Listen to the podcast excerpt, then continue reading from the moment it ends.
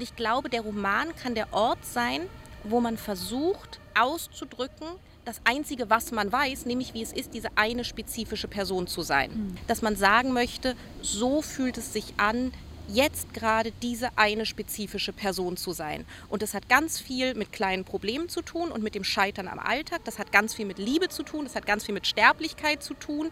Es gibt Stellen, da hat es mit Gott zu tun. Da hat es mit dieser Sehnsucht nach Sinn und Bedeutung zu tun. Und damit, das kann es doch nicht gewesen sein, dass ich die Spülmaschine einräume und meine Steuererklärung mache. Da muss doch noch was anderes sein. Orte und Worte. Der Bücherpodcast vom RBB mit Nadine Kreuzhaler und Anne-Dore Krohn. Orte und Worte setzt sich heute an den See und zwar an den Weißen See in Berlin. Dort hat sich Anne-Dore mit Nele Polacek verabredet und mit ihr über ihren neuen Roman gesprochen, Kleine Probleme. Jede Woche geht unser Podcast mit Autorinnen und Autoren an die Schauplätze von Romanen oder an Orte der Inspiration, ja, oder einfach an Lieblingsorte. Anne-Dore, was verbindet Nele Polacek mit dem Weißen See? Ja, der Weiße See ist sowas wie ihr Meer. Also sie sagt das Meer des kleinen Mannes, weil sie nämlich gerne läuft und aufs Wasser schaut. Ich glaube, das geht vielen so. Und der Weiße See ist einfach das nächste Gewässer von ihrer Wohnung aus. Was aber nicht heißt, dass sie gleich um die Ecke in Pankow wohnt. Sie läuft 40 Minuten dorthin, fast täglich, manchmal sogar zweimal am Tag. Es ist so eine Art Gegenprogramm zum am Schreibtisch sitzen. Das fand ich sehr beeindruckend. Ich habe mir das jetzt auch schon vorgenommen.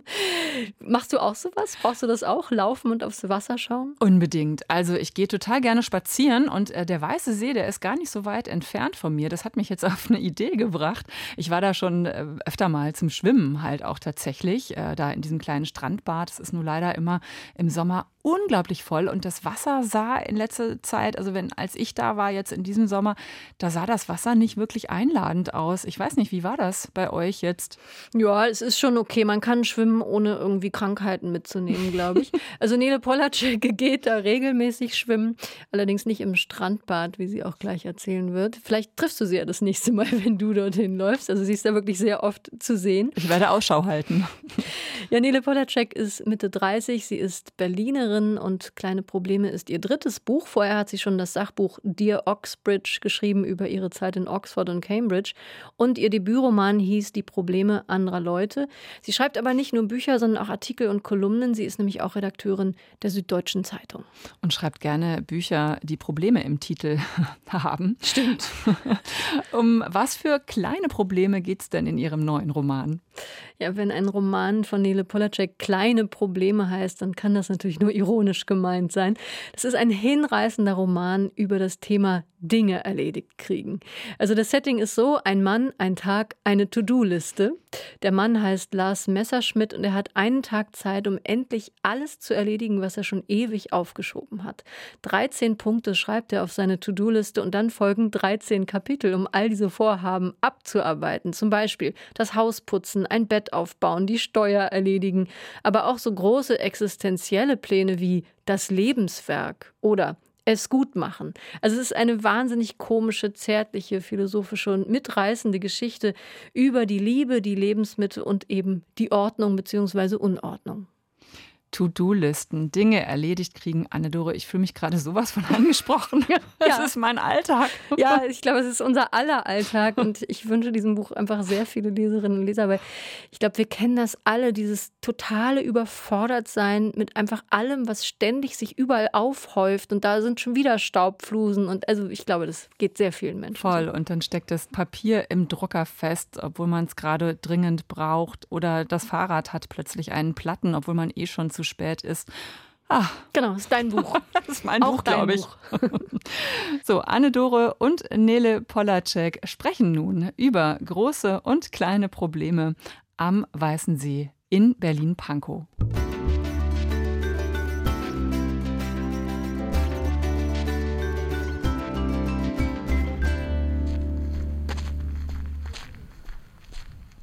Hi. Hallo.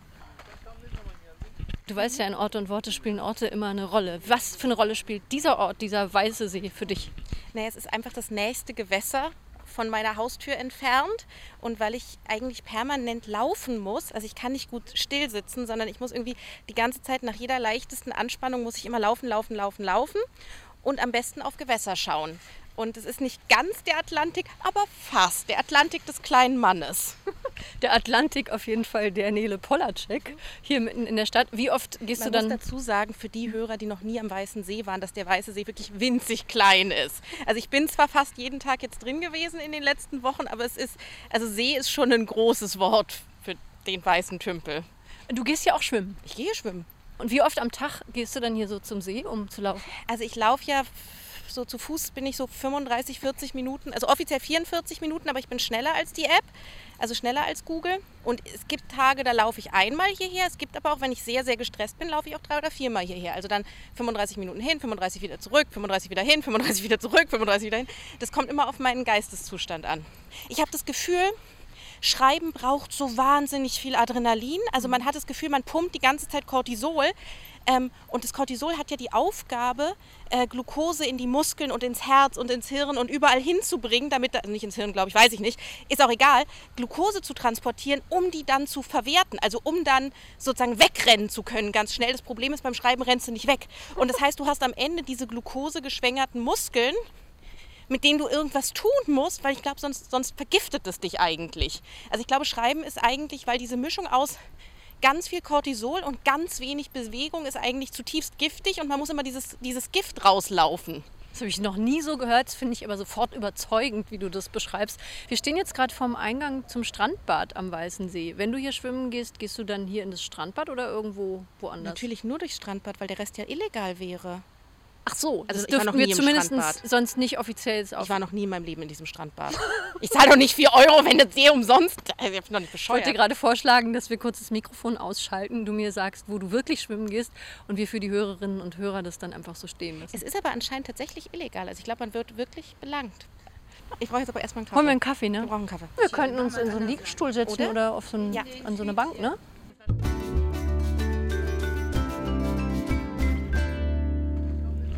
Wir haben uns jetzt zwei Liegestühle gesucht, sitzen jetzt hier doch im Strandbad.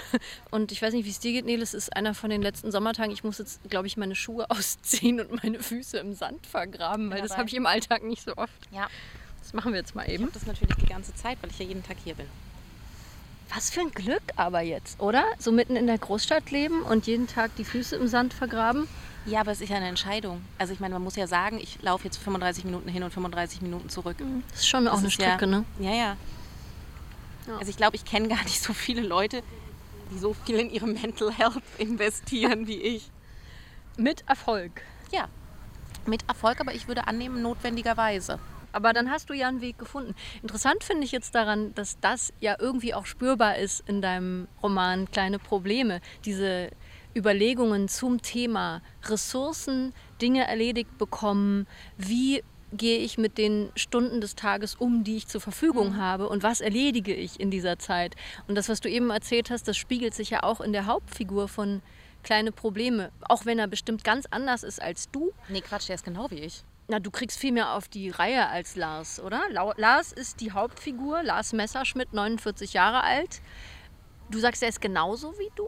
Naja, also, Glaub naja, ich jein. Ich glaube, Lars ist die Geschichte, die ich erzähle, um zu sagen, wie es sich anfühlt, dieser spezifische Mensch zu sein, der ich bin. Und deswegen würde ich sagen, für mich ist er genau, aber ich würde auch sagen, Johanna, also seine Frau, ist auch genau wie ich. Also ich würde sagen, die sind alle genau wie ich sozusagen. Sie sind alle sozusagen die Geschichte, die ich erzähle, um zu sagen, so fühlt sich an, ich zu sein, in der Hoffnung, dass das einfach nur bedeutet, so fühlt sich an, ein Mensch zu sein. Also dass es in Wirklichkeit allen Menschen gleich geht. Wobei ich das auch nicht ganz glaube. Also ich glaube, es gibt Menschen, denen geht es so. Also die werden Lars lesen oder die werden kleine Probleme lesen und denken, ja, ja, ja, das kenne ich, ja, ich weiß, wie schlimm es ist, wenn der Druckertreiber nicht funktioniert und man den Brief nicht ausdrucken kann und dann kommt noch eine Fehlermeldung und dann versucht man sich einzuloggen und dann funktioniert das Passwort nicht und dann redet man mit dem Apple Support und dann funktioniert das. Es gibt Menschen, die das wissen und die wissen, wie schlimm es ist, wenn man eigentlich was Großes erreichen wollte. Also jetzt egal, ob es ist irgendwie das beste Buch der Welt schreiben, was Lars möchte oder ähm, mal einen Oscar gewinnen oder äh, die große Liebe finden oder der beste Vater der Welt sein. Die wissen, dass sie was Großes eigentlich erreichen wollten und in Wirklichkeit die ganze Zeit nur mit kleinen Problemen verbracht haben mit der Steuererklärung und die irgendwie denken, scheiße, jetzt bin ich 40, 50, 60, 69, was auch immer. Was habe ich eigentlich gemacht in den letzten Dekaden? Achso, ja, ich habe meine Steuererklärung gemacht, ich habe die Wäsche aufgehängt. Ah nee, die habe ich auch vergessen dann aufzuhängen. Und also ich glaube, es gibt Menschen, die dieses Gefühl teilen und das ist sozusagen, die das manchmal komisch finden und die das manchmal unendlich traurig finden und die ähm, es aber auf jeden Fall dieses Gefühl kennen und es gibt Menschen, die das nicht tun. Und ich glaube sozusagen, Lars ist ich und Lars ist wahrscheinlich ein bisschen auch jeder, der dieses Gefühl kennt. Also ich habe mich unglaublich wiedererkannt gefühlt in manchen Dingen, vielleicht nicht ganz so extrem wie Lars, aber dass man so überwältigt ist von diesen eben kleinen Problemen, die gar nicht so klein sind, diese Alltagsbewältigung. Lars schafft es nicht, der prokrastiniert wahnsinnig und dann stellt sich immer wieder irgendwas in den Weg und ich habe mich wirklich so wohlgefühlt in diesem Buch, weil ich dachte, genau, endlich sagt es mal jemand, mhm. dass Alltagsbewältigung eine verdammt schwierige Sache ist. Mhm. Es wird immer so vorausgesetzt, dass man mhm. einen Beruf hat, Freunde hat, eine mhm. Beziehung führt und nebenher irgendwie noch die Wohnung putzt und Wäsche wäscht und Essen kocht. Wie soll man das denn alles schaffen? Und ich hatte das Gefühl, dieses Buch ist das erste Mal, dass ich das wirklich lese, dass jemand erkennt, du Nele Polacek und auch deine wunderbare Hauptfigur Lars Messerschmidt, dass Alltagsbewältigung echt eine schwierige Sache ist. Ja. Ich weiß nicht, ob es das erste Mal ist. Ich glaube, es gibt immer wieder diese Momente, wo Leute das. Also ich glaube, im Roman ist es tatsächlich was Ungewöhnliches, sonst hätte ich es nicht geschrieben. Ich glaube, Romanautoren neigen zum Tricksen. Also zum Beispiel Daniel Defoe, der dann seinen Held auf eine einsame Insel verfrachtet, damit er an einem Regal bauen scheitern kann als läge es an der einsamen Insel. Dabei liegt es einfach nur daran, dass ein Regal aufzubauen halt verdammt schwierig ist, vor allem wenn man gleichzeitig noch 25 andere Sachen machen muss. Und ich wollte sozusagen das aufrichtig sein, weil ich das Gefühl habe, wir neigen immer dazu zu erzählen, ähm, dass Leid an irgendwelchen großen Dingen liegt, irgendwie an Trauma und an irgendwas Strukturellem und an Gesellschaft und an sonst was. Und ich glaube, es gibt aber so ein, so, so ein alltäglich, also das meiste Leid meines Lebens sind solche Dinge, sind solche, sind, ist Alltagsbewältigung. Und ich finde Alltagsbewältigung, also ich finde es jeden Tag wieder eine Herausforderung, an der ich ehrlich gesagt an den meisten Tagen scheitere. Ich bewundere auch Menschen sehr, die wirklich ihr Leben im Griff haben, die ihre Steuererklärung rechtzeitig machen, die es schaffen, Weihnachtskarten an die Leute oh zu schreiben. Was sie Schreibst du Weihnachtskarten? Nein, nie. Aber ich gratuliere auch nicht zu Geburtstagen. Ja, es ist dann irgendwann muss man halt wirklich selektieren, was schafft man und was mhm. nicht. Aber ich wünsche mir so sehr irgendwann wieder eine Lebensphase, und auch das war natürlich ein Grund, warum ich dein Buch so mochte, wo ich mal nicht mehr ständig umgeben bin von tausend To-Do-Listen. Und ja. dieses Buch ist ja letztlich eine To-Do-Liste. Ja. Du hast ja ein Buch geschrieben, Genre To-Do-Liste, sage ich jetzt einfach mal. Ja, hm? ich, hab, ich hatte sozusagen weil ich auch wirklich dachte, naja, woran verzweifle ich denn wirklich? Verzweifle ich jetzt an meiner Kindheit oder verzweifle ich an den Menschen oder verzweifle ich in Wirklichkeit an meiner To-Do-Liste jeden Tag aufs Neue. Und dann dachte ich, wahrscheinlich verbindet es Menschen auch so. Ich habe am Anfang ein Hannah Arendt-Zitat, die sagt, ich habe so schrecklich viel zu tun und würde so, so gerne faul sein. Und irgendwie dachte ich dann, wie Hannah Arendt da 1942 sitzt. Und natürlich ist die Bürokratie, um die sie sich kümmert, ist ja zum Teil auch äh, der Versuch, anderen Leuten zu helfen, die Flucht aus Nazi-Deutschland zu schaffen. Und trotzdem sitzt sie dann da und verzweifelt in diesem akuten Moment an ihrem Alltag.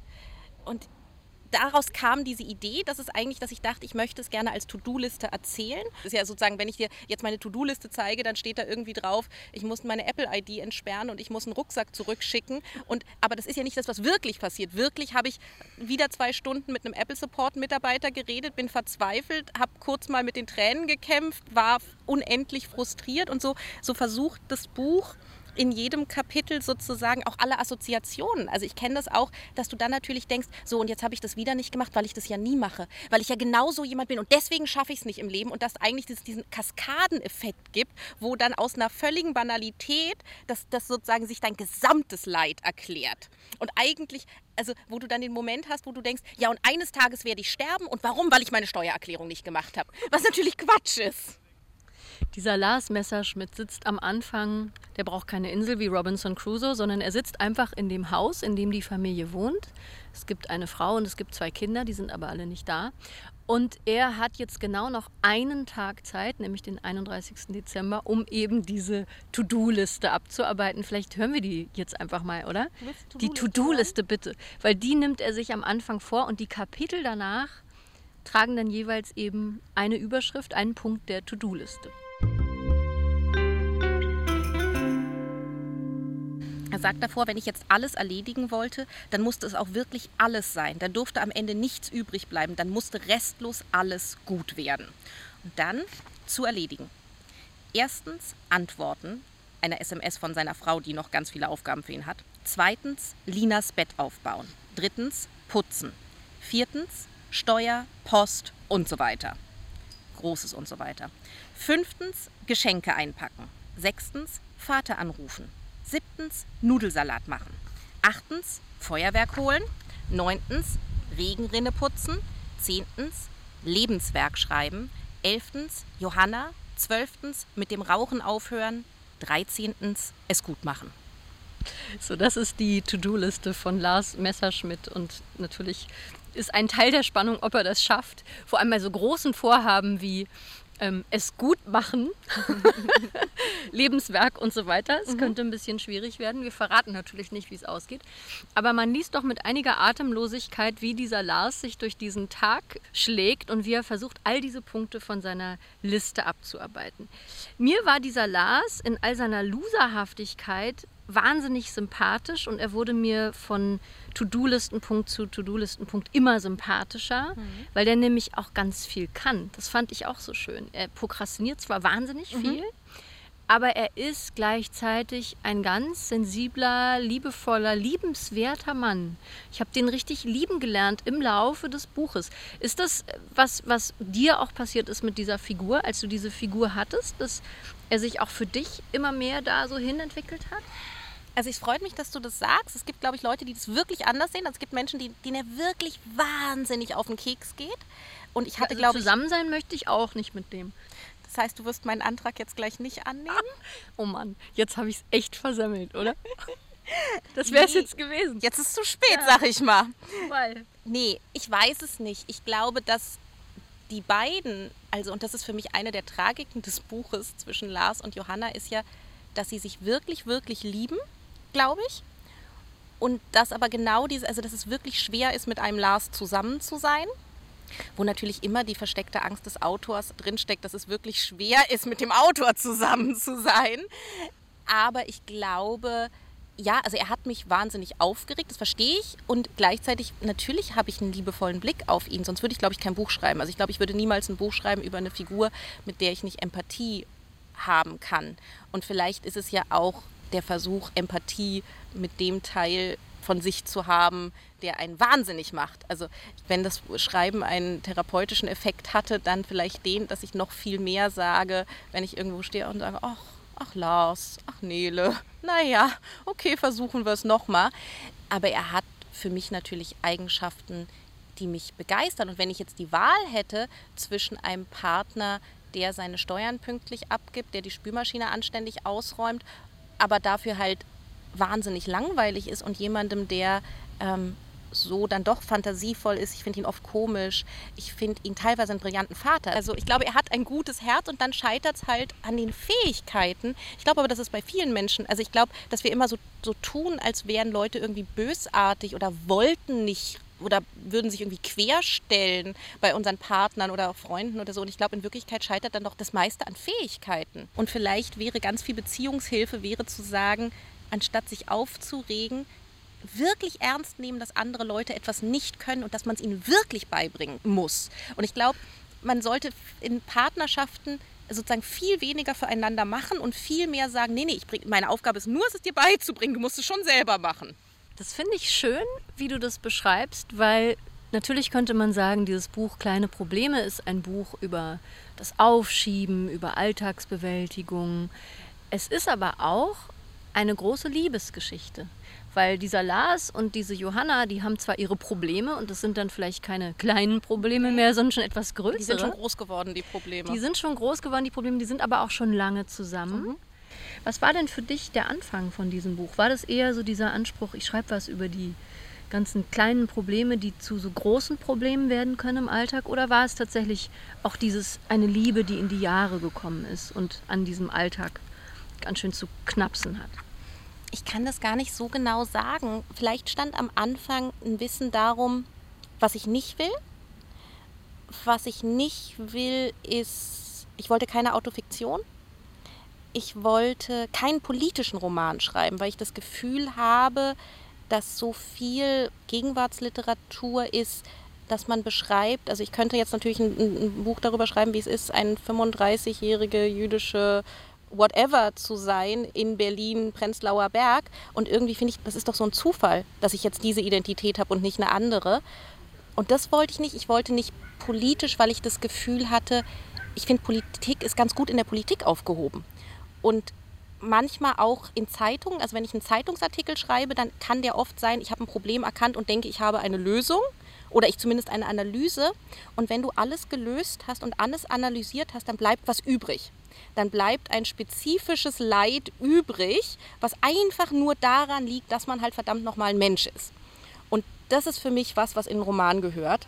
Und ich glaube, es war sozusagen vielleicht ein Kommunikationsversuch. Also es gibt einen philosophischen Essay, der heißt What It's Like to Be a Bat, wie es ist, eine Fledermaus zu sein, von Thomas Nagel. Und Thomas Nagel sagt, wir können den Wahrnehmungsapparat einer Fledermaus beschreiben, wir können die Augen beschreiben, das Hirn, wir können das alles beschreiben, aber niemand von uns weiß, wie es ist, eine Fledermaus zu sein, wie es sich anfühlt, eine Fledermaus zu sein. Und das stimmt natürlich. Und dann habe ich vor kurzem eine Sendung gesehen, zwei Philosophen miteinander, ein Mann und eine Frau. Und die Frau sagte, ich weiß gar nicht, wie es ist, als Mann Sex zu haben. Und der Mann sagt, ja, ich weiß ja auch nicht, wie es ist, als Frau Sex zu haben. Und ich dachte, ja, ja, das stimmt. Aber ich weiß auch nicht, wie es ist, als Frau Sex zu haben. Ich weiß ganz genau, wie es ist, als Nele Polacek Sex zu haben. Und auch das weiß ich eher so oberflächlich. Aber sozusagen weiter komme ich schon mal nicht. Und ich glaube, der Roman kann der Ort sein, wo man versucht auszudrücken, das Einzige, was man weiß, nämlich wie es ist, diese eine spezifische Person zu sein. Mhm.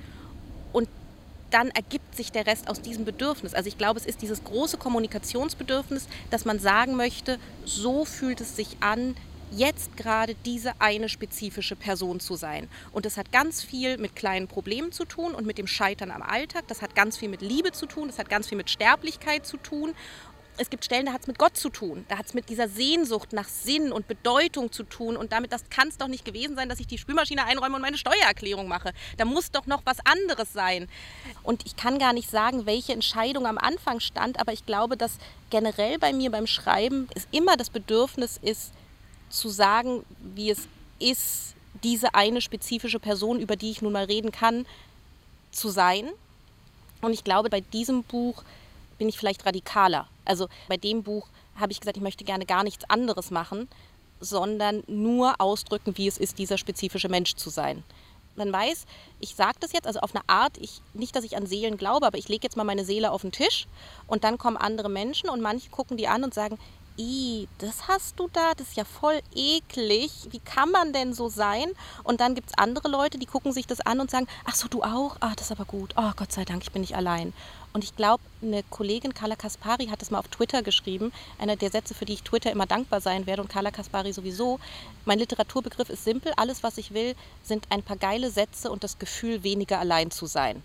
Und ich glaube, sozusagen, damit fängt es an. Damit fängt es an mit dem Bedürfnis, ein paar geile Sätze und das Gefühl, weniger allein zu sein. Und am Ende, wenn ich mich entscheiden müsste, wenn mir jemand die Pistole auf die Brust und sagt, entweder geile Sätze oder weniger allein, würde ich mich immer für das weniger allein entscheiden. Mhm. Das ist, glaube ich, für mich der Kern von allem. Also Nele Polaceks Seele ist auf jeden Fall in diesem Lars Messerschmidt gelandet. Das mhm. würde ich doch auf jeden Fall mal äh, hier unterstreichen und annehmen. Und viele, glaube ich, fühlen sich sehr verstanden. Also das geht auch auf, glaube ich, bei diesem Buch. Und zusätzlich auch noch geile Sätze.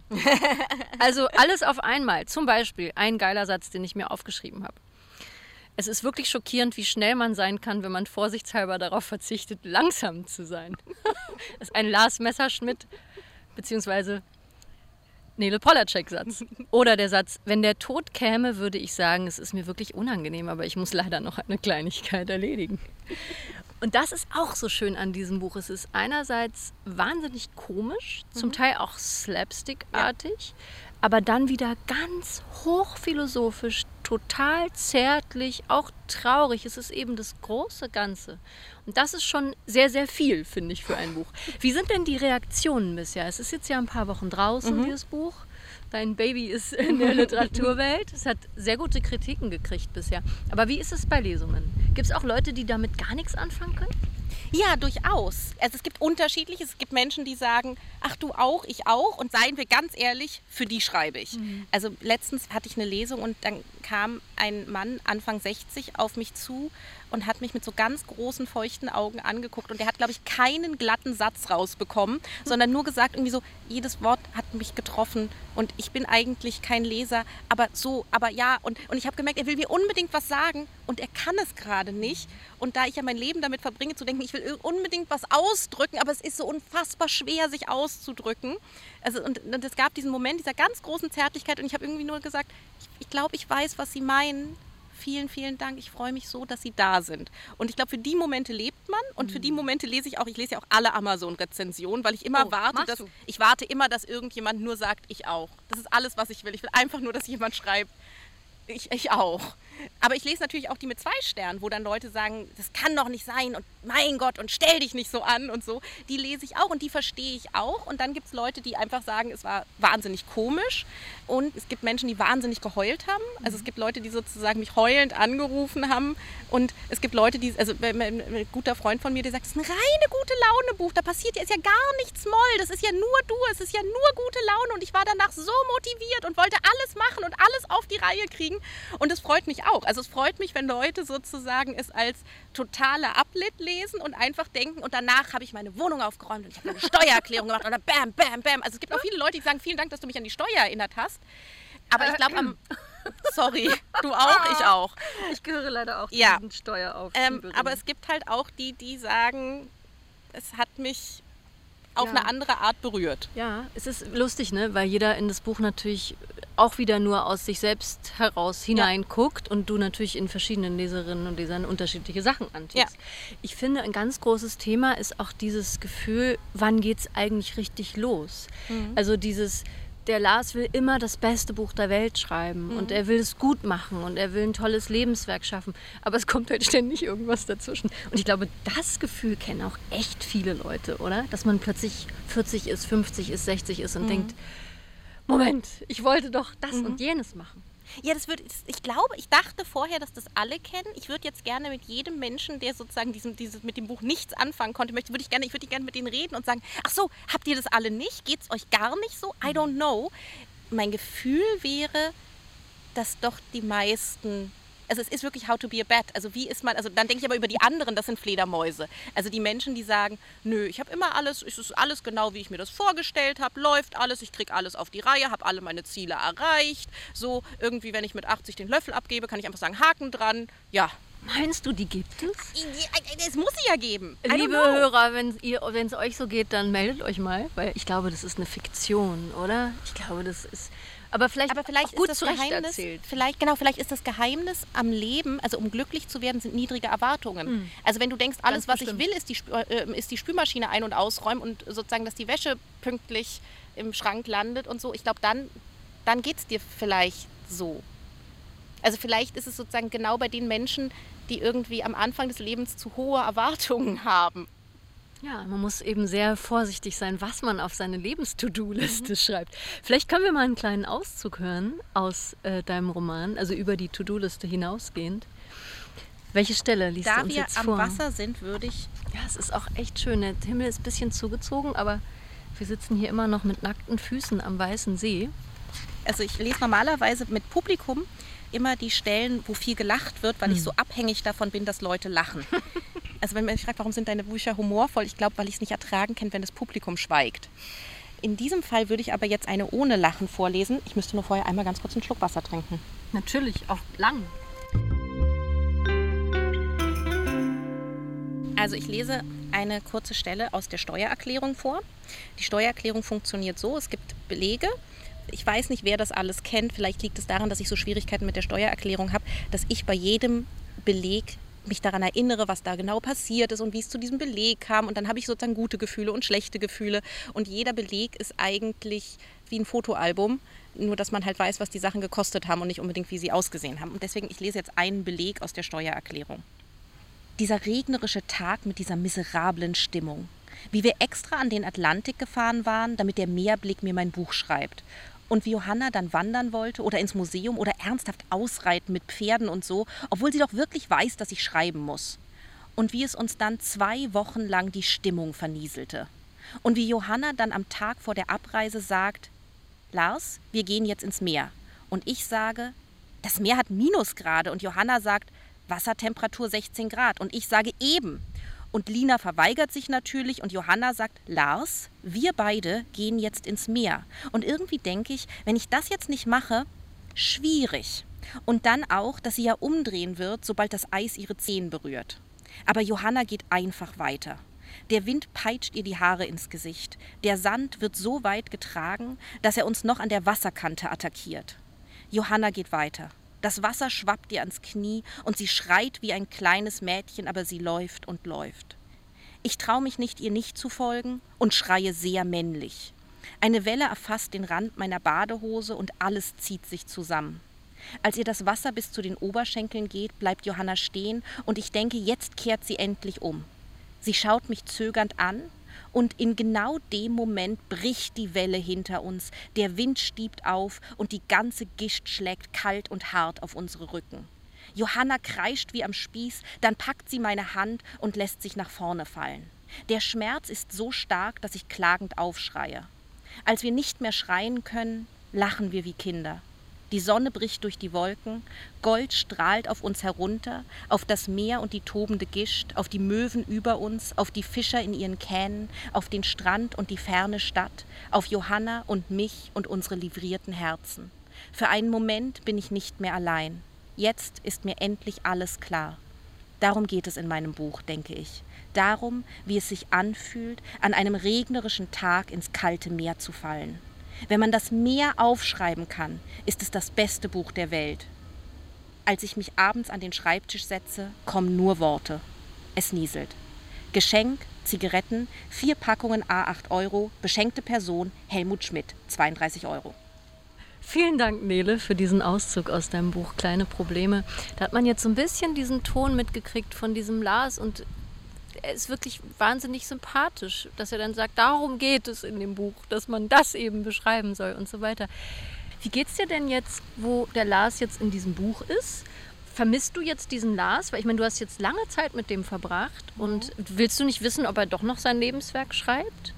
Doch, total. Also ich weiß, als ich, ich habe das Hörbuch eingelesen und als ich fertig war mit Lesen, also mit den letzten Seiten, habe ich die ganze Zeit mit den Tränen gerungen, was wahnsinnig peinlich ist, wenn man beim Lesen seines eigenen Textes mit den Tränen ringt.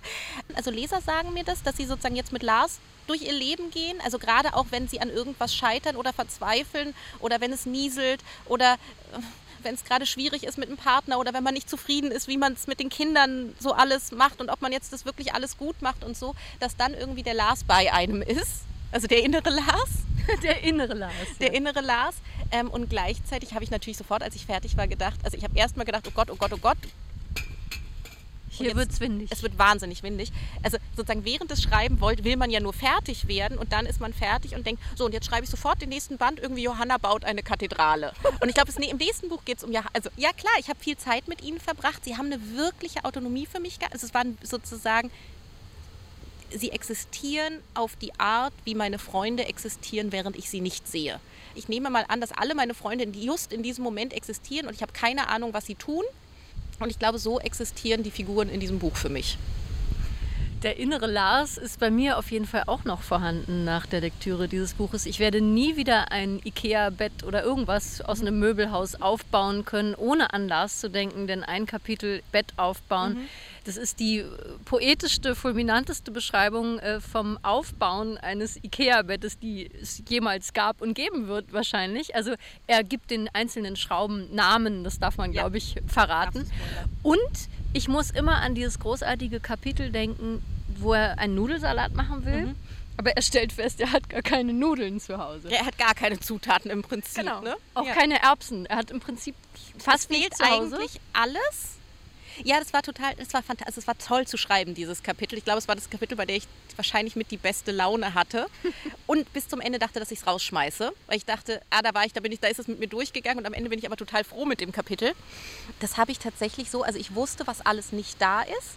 Und dann habe ich die Küche freigeräumt und sozusagen darauf geachtet, dass nur das da ist, was bei Lars auch da ist. Und dann war es dieses so, und jetzt löst das Problem. Und ich wusste vorher nicht, wie ich es mache, sondern ich habe mir eine Uhr gestellt. Also ich habe wirklich gesagt, ich habe jetzt eine Stunde und jetzt löst das Problem. Und der Nudelsalat, wie er in dem Kapitel ist, ist der Nudelsalat, den ich selber gekocht und dann auch verspeist habe. es ist ein funktionales Rezept. Super, wir dürfen jetzt natürlich nicht verraten, wie er das Problem löst, aber er findet eine Lösung für Ja. dieses Problem. Nudelsalat machen, ohne die Zutaten im Haus zu haben. Was hat dich eigentlich zur Erzählerin gemacht? Das ist jetzt dein drittes Buch, ähm, aber auch im Gespräch bist du ja Erzählerin. Du erzählst gut und gerne, man hört dir wahnsinnig gerne zu. Es ist lustig, philosophisch, wie in deinen Büchern auch. Was glaubst du, wo kommt das her? Bist du aus so einer Familie, die einfach wahnsinnig viel geredet hat? Oder ist es einfach irgendwie eine angeborene Lust am Erzählen, an Geschichten, an Worten? Ich glaube, es sind zwei Sachen. Das eine ist, ich komme aus einer Familie, in der wahnsinnig viel geredet wird. Das ist tatsächlich wahr. Also es gibt die Stelle, wo Lars sagt, mein Vater ist einfach ein guter Mann, der nicht gerne redet. Und ich habe bei dieser Stelle sehr gelacht, weil sie wirklich gar nicht autofiktional ist. Also ich komme aus einer Familie, in der viel geredet wird. Und ich glaube, es gibt Menschen, die haben eine gute Fähigkeit zum intuitiven Lernen. Und ich bin das überhaupt nicht. Ich muss mir alles immer erklären. Ich muss alles immer verstehen und durchdenken. Und ich kann auch immer erklären, warum ich was so gemacht habe. Und dann gibt es Situationen, zum Beispiel habe ich mal versucht, Tango tanzen zu lernen. Und dann hat der Tanzlehrer gesagt, so, wir machen jetzt irgendwie die und die Figur, ich weiß nicht mehr, wie die heißen. Und dann hat er die vorgemacht und dann habe ich gesagt, ja, kannst du sie erklären? Ja, ja, klar. Und dann macht er sie nochmal vor. Und dann sage ich, nee, nee, kannst du sie mir in Worten erklären? Ja, ja, ich, ich zeig's dir nochmal. Und ich sage, nein, du sollst es mir nicht zeigen. Du sollst es mir erklären, weil ich es nicht, ich sehe es nicht, ich verstehe es nicht, nichts. Also sozusagen, learning by doing ist, ist nicht was, was mein Körper oder mein Kopf kann, sondern brauchst die Sprache. ich brauche die Sprache. Gute Voraussetzung für eine Schriftstellerin, würde ich mal sagen. Hier am Weißen See zieht es sich wirklich zunehmend zusammen. Es weht schon fast die Stühle weg. Und wir sind, glaube ich, inzwischen die Letzten in diesem Strand. Aber es hat doch auch irgendwie so was leicht apokalyptisches. schön. Und oder? springst du jetzt eigentlich noch ins Wasser? Vielleicht gehe ich noch rein, aber ich habe weder ein Handtuch noch ein Bikini. Vielleicht ist heute der große Tag, wo ich ähm, zu meiner Ostidentität voll und ganz. Ich Äh, habe ein Bikini dabei, tatsächlich, aber nur einen. Na gut, das lösen wir dann, dieses Problem, wenn das Mikrofon ausgeschaltet ist. Aber eine letzte Frage noch an dich, Nele. Nachdem du dieses Buch geschrieben hast und dich natürlich auch wahnsinnig viel mit dieser To-Do-Liste von diesem Lars auseinandergesetzt hast, bist du inzwischen bei deinen eigenen To-Do-Listen anders? Hast du durch das Schreiben dieses Buches deinen eigenen Umgang mit Alltagstasks, mit To-Do-Listen verändert? ja, tatsächlich. Ich glaube, ich bin viel gnädiger, weil eine Eigenschaft, über die Lars natürlich viel Zeit und Energie verliert, ist Selbsthass. Und ich glaube, wenn man sozusagen Schwierigkeiten mit der Alltagsbewältigung hat, dann neigt man dazu, wahnsinnig wütend auf sich zu werden, weil ja auch andere Leute andauernd wütend auf dich sind. Und ich glaube aber, dieser Selbsthass, ob der jetzt gerechtfertigt ist oder nicht, tut gar nicht so viel zur Sache. Er hilft nicht. Und dass ich verstanden habe, dass ganz viel eine Frage von Kurzzeitgedächtnis ist. Also ich habe verstanden, dass ich sozusagen, ich merke, ah, jetzt wasche ich meine Wäsche und dann zehn Minuten später sitze ich am Küchentisch und denke, habe ich es jetzt eigentlich gemacht? Und dann gucke ich nach und sehe, ah, ich habe zwei Socken in die Waschmaschine getan und das war's. Und dann zehn Minuten später bin ich irgendwo anders und denke, habe ich jetzt eigentlich die Waschmaschine angemacht? Ah, okay, ich habe noch ein Handtuch dazu getan und das war's. Also das, und deswegen, ich glaube, der praktische Tipp ist, dass ich meine To-Do-Liste auf dem Telefon habe, ganz oben als Widget, also sozusagen so, dass ich sie immer sehe und dass ich immer den nächsten Schritt mir aufschreibe und erst abhaken darf, also sozusagen, dass ich mir jetzt aufschreibe, Wäsche waschen und das darf ich abhaken, wenn ich es gemacht habe und sozusagen, dass ich mir mehr Erinnerungen einbaue in mein Leben. Also das ganz viel, es ist gar nicht, dass man nicht will, sondern dass ich andauernd vergesse, was ich eigentlich gerade tun wollte. Lieber Galliani Verlag, ich wünsche mir noch ein Zusatzbüchlein zu Nele Polaceks Roman Kleine Probleme, nämlich To-Do-Listen abarbeiten oder To-Do-Listen managen mit Nele Polacek. Ich glaube, das sollte ich wirklich mal machen, weil ich, also seien wir ehrlich, die Hälfte der Interviews, die ich für die Süddeutsche führe, sind, ich unterhalte mich mit irgendwelchen Profs oder Wissenschaftlern, also Naturwissenschaftlern, über ganz lebenspraktische Dinge und ja eigentlich immer nur, weil ich wissen will, wie ich es eigentlich hinkriege. Also ich glaube, ich habe mittlerweile ein wirklich fundiertes Wissen, Leben für Lebensuntaugliche. Ja, aber das ist doch die Zeit. Es gibt Aufräumen mit Marie Kondo, es gibt professionelle Aufräumerinnen, die man sich buchen kann. Es ist ja genau die sei, Zeit. Seien wir ehrlich, wenn Marie Kondo die Lösung ist, dann hast du keine Probleme. Nee. Also, weißt du, Marie Kondo, das ist, ja, ja, wenn du schon alles ordnen, dann hilft sie dir. Aber ich habe natürlich mal alles gekondot. Katastrophe, das hat ja überhaupt keinen Sinn. Also, ich glaube, für mich sind eher so Bücher, es gibt ein Buch von äh, Casey Davis heißt sie, glaube ich. Das heißt How to Keep House While Drowning. Also wie man, wie man die Wohnung aufräumt, während man untergeht. Und das ist eher so, das ist eher so, das hat mir wirklich geholfen. Es ist fantastisch. Und zwar habe ich daraus Folgendes gelernt, und das finde ich wirklich augenöffnend, dass Chaos eigentlich aus fünf Arten von Dingen besteht, nämlich aus Wäsche, Geschirr, Müll, Dingen, die einen Platz haben, aber nicht an diesem Platz sind und Dinge, die keinen Platz haben. Und eigentlich musst du, also sozusagen, ich habe gelernt, aufräumen, damit du dich nicht immer verzettelst und nicht immer überfordert bist, sondern was ich jetzt mache, ist, ich nehme erst einen Müllsack und da tue ich allen Müll rein. Dann nehme ich ein Tablett und da tue ich alles Geschirr rauf und tue es in die Küche und ich wasche es noch nicht ab. Und dann als nächstes nimmst du einen Sack und tust da alle Wäsche rein. Also gehst einmal alles durch und tust die Wäsche rein. Und dann bleiben ja nur noch Dinge, die einen Platz haben und nicht am Platz sind und Dinge, die keinen Platz haben. Dann tust du also noch die Sachen, die einen Platz haben und noch nicht da sind, die räumst du weg und dann bleibt nur übrig Dinge, die keinen Platz haben. Und dann musst du dir für jedes Objekt einen einzelnen Platz aus sozusagen finden, bauen oder es wegschmeißen.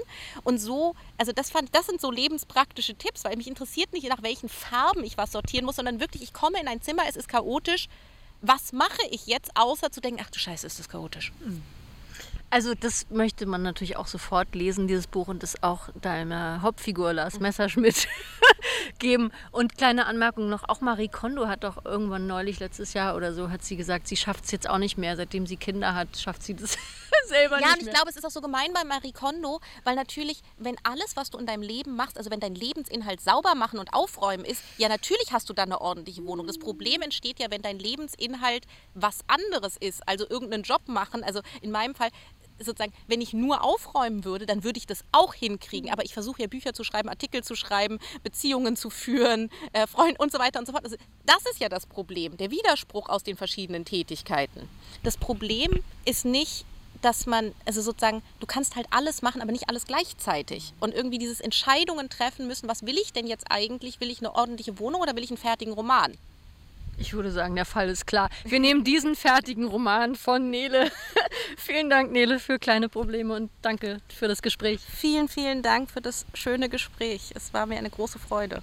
Mir auch. Und ich vergrabe jetzt noch ein bisschen die Füße im Sand. Jetzt ist es eigentlich fast warm genug, um ins Wasser zu hüpfen. Ich glaube, das mache ich jetzt. Wollen wir noch mal rein? Ja, ich glaube ja. Auf rein geht's. Ja.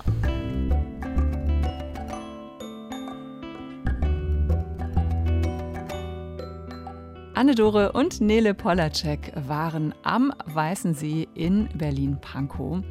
Ich würde mich übrigens auch immer lieber für den fertigen Roman entscheiden, als für eine aufgeräumte, ordentliche Wohnung. Ja, das geht mir auch so.